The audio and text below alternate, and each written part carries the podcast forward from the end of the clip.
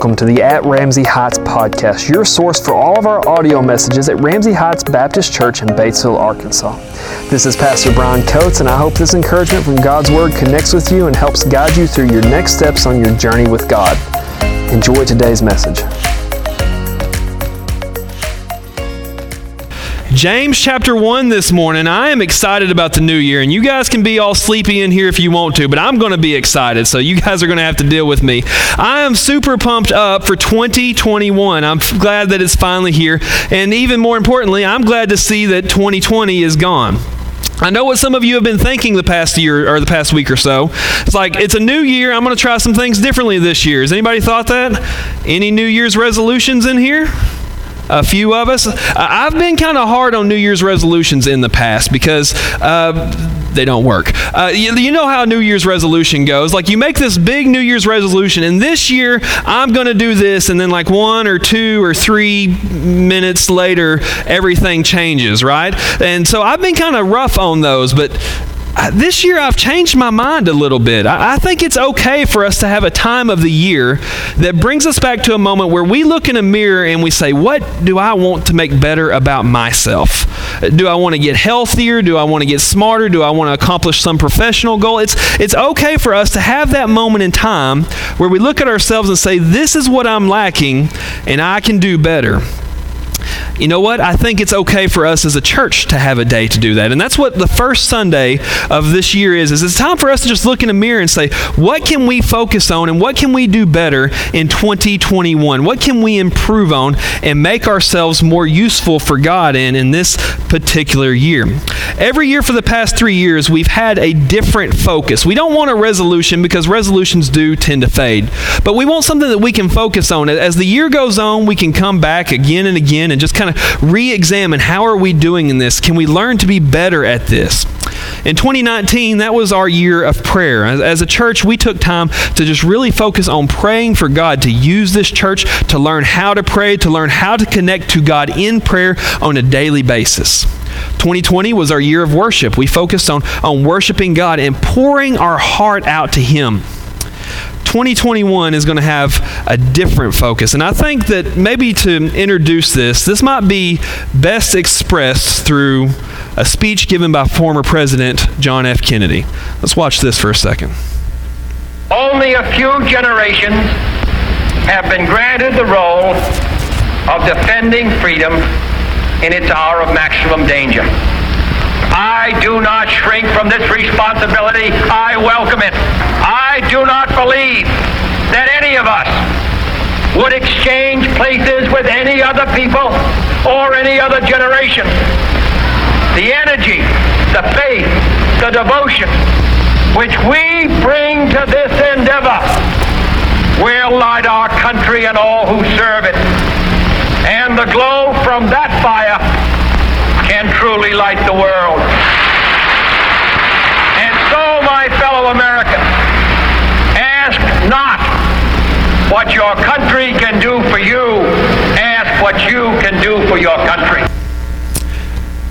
How many of you saw or listened to that speech in person way back then? Anybody? Few of us, few hands going up.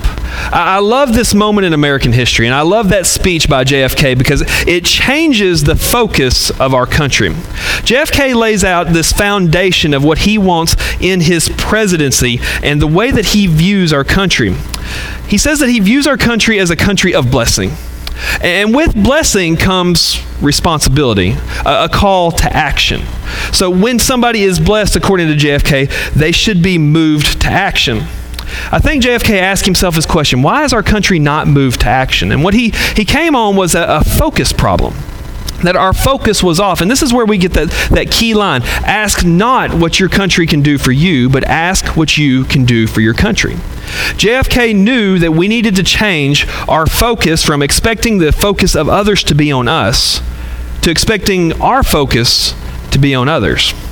Now, while I don't think that we are going to storm the Capitol and take over the country, I think this directly applies to what we're doing in, Christ- in Christianity.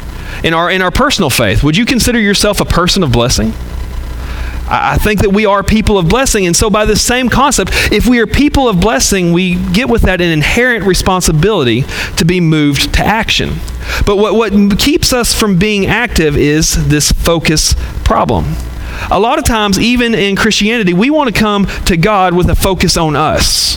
What are we getting? What are people doing for us? What is our church doing for us? And in truth, what Christianity is, is an expectation that our focus should be on others. And so, to start this new year, we want to ask questions differently than we have in the past. We're no longer going to ask, What can my church do for me? but we're going to ask, What can I be doing for and in my church? We're no longer even going to ask, What is God going to do for our church? We're going to be asking, What can our church do for the kingdom of God?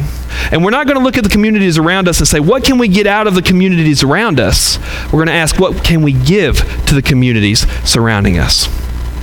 In the book of James, James is dealing with this basic same focus problem. And in James chapter 1, he defines it as dead religion. Is, that, that Christians had a religion, but their focus was off.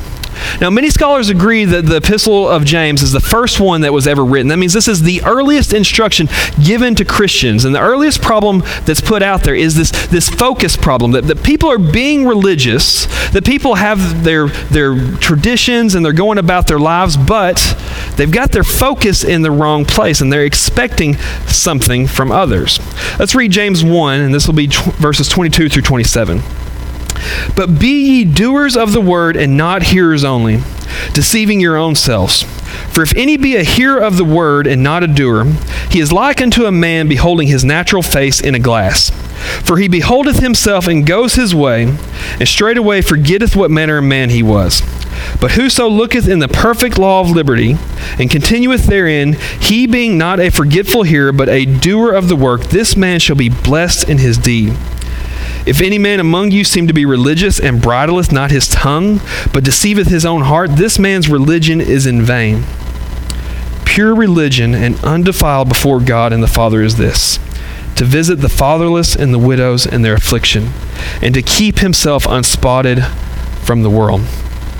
James identifies this problem in early Christianity, and it's, it's, a problem that has continued to plague Christianity. He says, There are a bunch of you, and, and you're a part of a church. You're, you're going to church, you're learning, but you, you're hearers only of the word and not doers. In today's world, we would call that consumer Christianity, where, where we go to church looking for what am I getting out of this? What, what can this church do for me? Does it have the music I like? Is the preacher young and good looking and smart and all of those things that I am? Right? What, what, can, what can I get out of that particular church. But, but the problem is is that the focus there is wrong on what we can get instead of what we can give. Now let me be clear, being a hearer of the word is a good first step, but it's just that it's a first step. It's not the final step. That, that's what we've gathered here today to do, isn't it? We've gathered here to open up God's word and ask him to speak into our hearts to, to help grow us and to change us. That's a vital part of being a Christian. But being a hearer only of the word means that we miss the vital second step, which is applying it, or as James puts it, being a doer of the word. And this is troubling that this is what James identifies in the early churches. We've got a lot of people listening to the Bible but not being changed by it.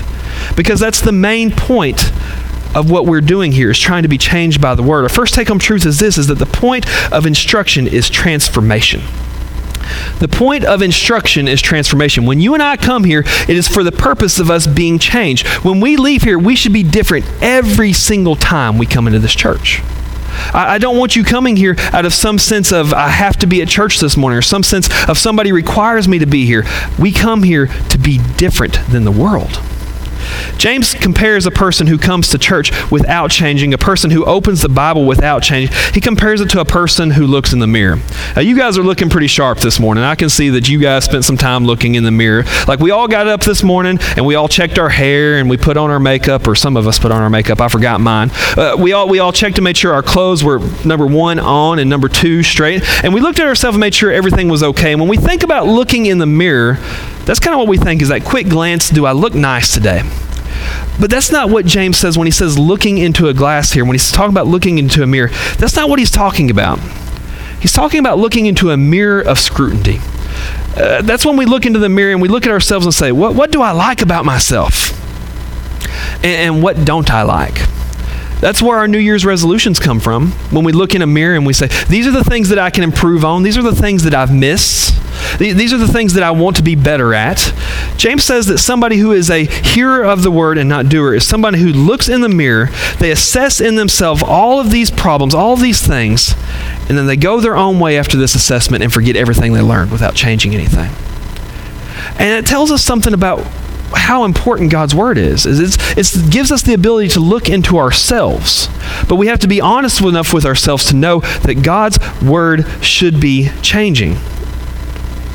James uses a couple words to describe this form of religion. This form where we hear the word, where we go to church, where we open our Bibles, where we, we allow this word to kind of flow over us in one ear and out the other, but it never changes us. And two words that have popped out in the book of James to me are number one is vain. His religion is in vain. That, that word means useless. It means not good for anything. And the other one is the word dead, which is a lack of ac- action or activity. And so, in this, James implies that an individual who lives a life with a focus on receiving instruction but not on being changed has a motionless, actionless, and useless faith. Keeping that in mind, let me, let me ask me and you this question if James thinks that it's an actionless faith, a useless faith, to be hearers of the word and not doers, what would James say to a church who gathers one or two or three times a week for the purpose of receiving the word, but, but never gathers for the purpose of applying the word in the world around us? What would James call us if he knew that what we did is we come together, we open the Bible, we say amen, we pray, we worship, and we go out, but we never come together as a group for the purpose of applying God's word to the community around us? I think James would call us a useless and an actionless church. Now, now, let me be clear. I'm not saying that we're a useless and actionless church. I'm not saying that's necessarily us here at Ramsey Heights, but I'm saying this is an area that we can grow in that we as a church, we can come together as a group and work on applying our faith to the world around us. And James tells us how to do that. Continue on. In verse 27, he describes the opposite of a dead faith. And, and, this is what he says in verse 27. He says, To visit the widows in their affliction and to keep himself unspotted from the world. James identifies two things that if we want to have a living faith, a faith that is, that is not dead, a faith that is not useless, and it's charity and chastity. And chastity is the easy one. I think everybody understands that about Christianity is that Christians are supposed to keep themselves away from sin. Anything that is outside the perfect will of God, we're supposed to keep away from. I think that the most basic person out of anywhere in Batesville, if you brought them in this church today, even with an elementary understanding of church, they would understand that there's some rules that they have to follow if they're going to follow Christ. The world understands that following Christ means changing your lifestyle, even though we often fail at that or even at times choose not to. But, but we understand that's part of the deal of becoming a Christian. But what we often forget is charity.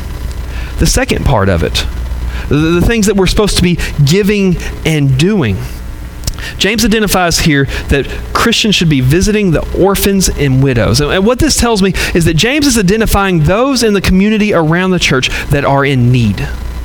James identifies those who need something. At this time, there was nothing worse than being an orphan or a widow because the men took care of the women and took care of the children. And without a man to take care of you, you were nothing. You were on the lowest rung of the social ladder.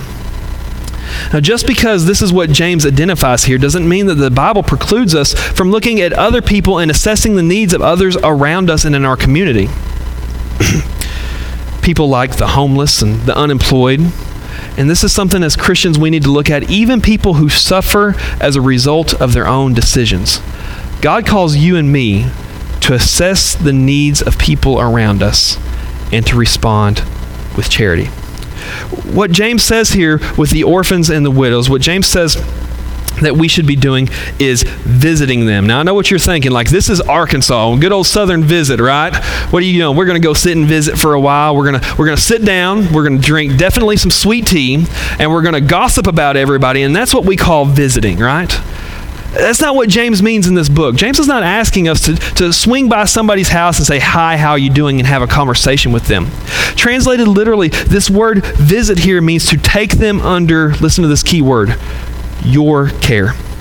To take them under your care. Now, now listen carefully to what the Bible said here.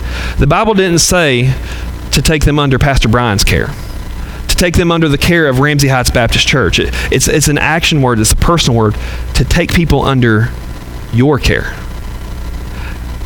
That's somewhat inconvenient to us.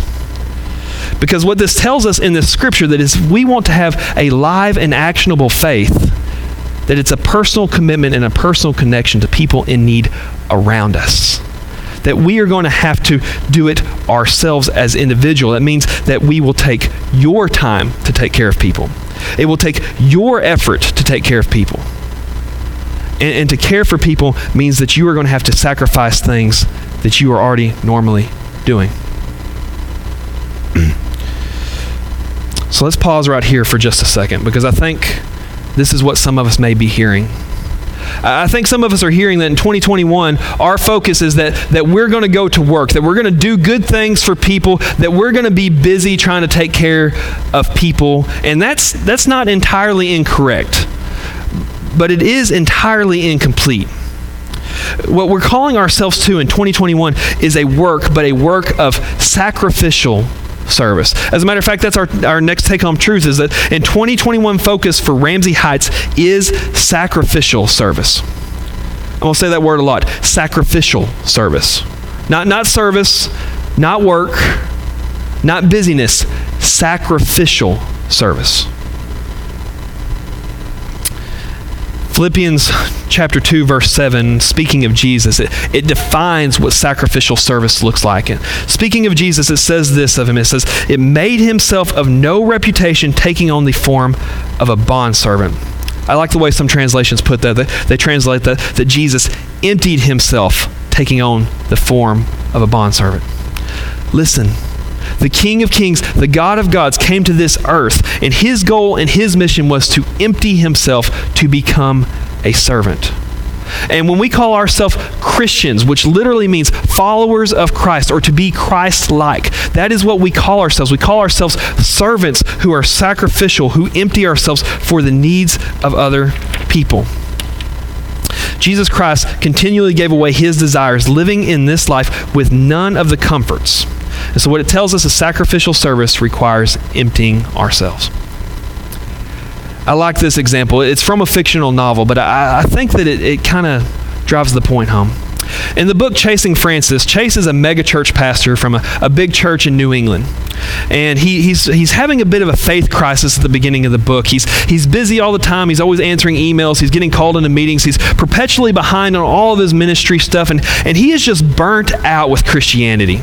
If all Christianity is is just just a job and just being busy, he doesn't want a part of it. And, and he's at a point where he's ready to walk away from ministry his church leadership gathers around him and they say, you, you need to get away and work through this crisis because you can't lead in this state of heart.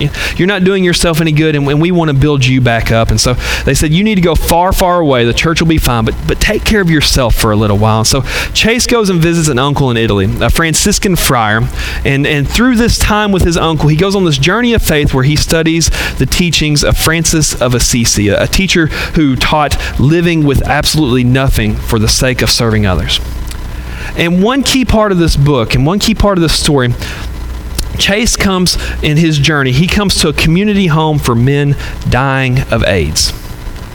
And you can understand how uncomfortable this must have been for him to be put in this place where he may be asked to serve these guys. These, these guys have been disowned and they're abandoned. They're dying and they're sick. You could get sick from being around them. And, and Chase is very uncomfortable in a foreign country around these people he has nothing in common with. He freaks out in the moment when a nun walks out and she describes that there's nobody to take care of this men, And I'm so glad you guys are here at this moment. It's time to give them a bath. You guys can come in and help. Chase, a mega church pastor, he sees this kind of service as below him. He's not going to bathe sick people in Italy. He's a mega church pastor. He makes lots of money. He does everything. People people know him. He's famous, but yet he still finds himself unable to get out of being dragged into a room where before him is a naked man, six foot tall and less than a hundred pounds, dying, laid in a bath.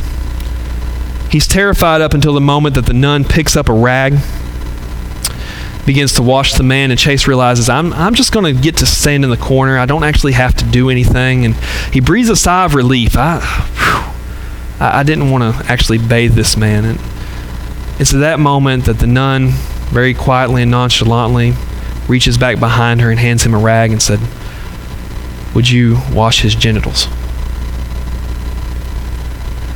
Chase records that in that moment, that man looked up at him with a question in his eyes What will you choose to do now? What would we choose to do in that moment? Chase had every reason to be scared. He had every reason to say, I'm not doing this.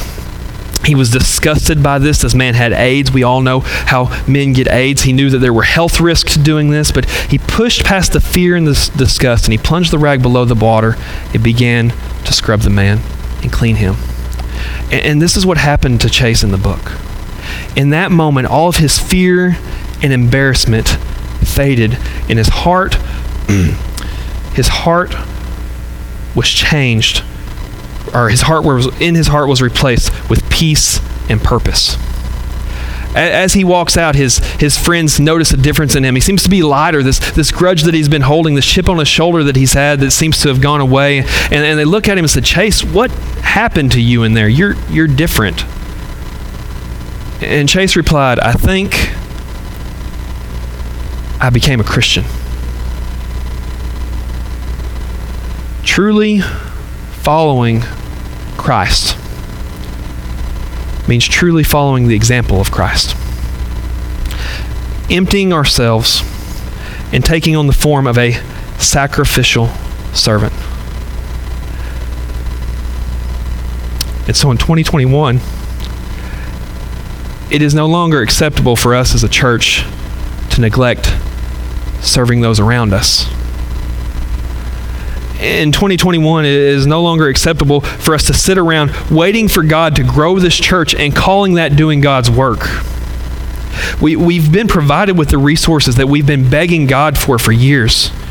We've seen church growth. We've seen financial growth. We, we have the personnel to be able to actually go out and serve others. And what's important at this point is how we use the resources that God has given us over the past year in Matthew 25, Jesus tells a story, and it's called, we call it the parable of the talents. And Jesus tells a story of a master who's going out of town he, he calls all of his servants together and, and he gives them different sums of money. He says, Here, while I'm gone, you're, you're responsible over these resources that I'm giving you. This is for you to use to serve me. And, and some of these servants, they go out and they, they put the money to work. And when the master comes back, they, they bring not only the money the master gave them, but, but they bring extra money. They say, Look, I earned more money with the money you gave me. And the master says, Well done, good and faithful servant. And he gives them more resources.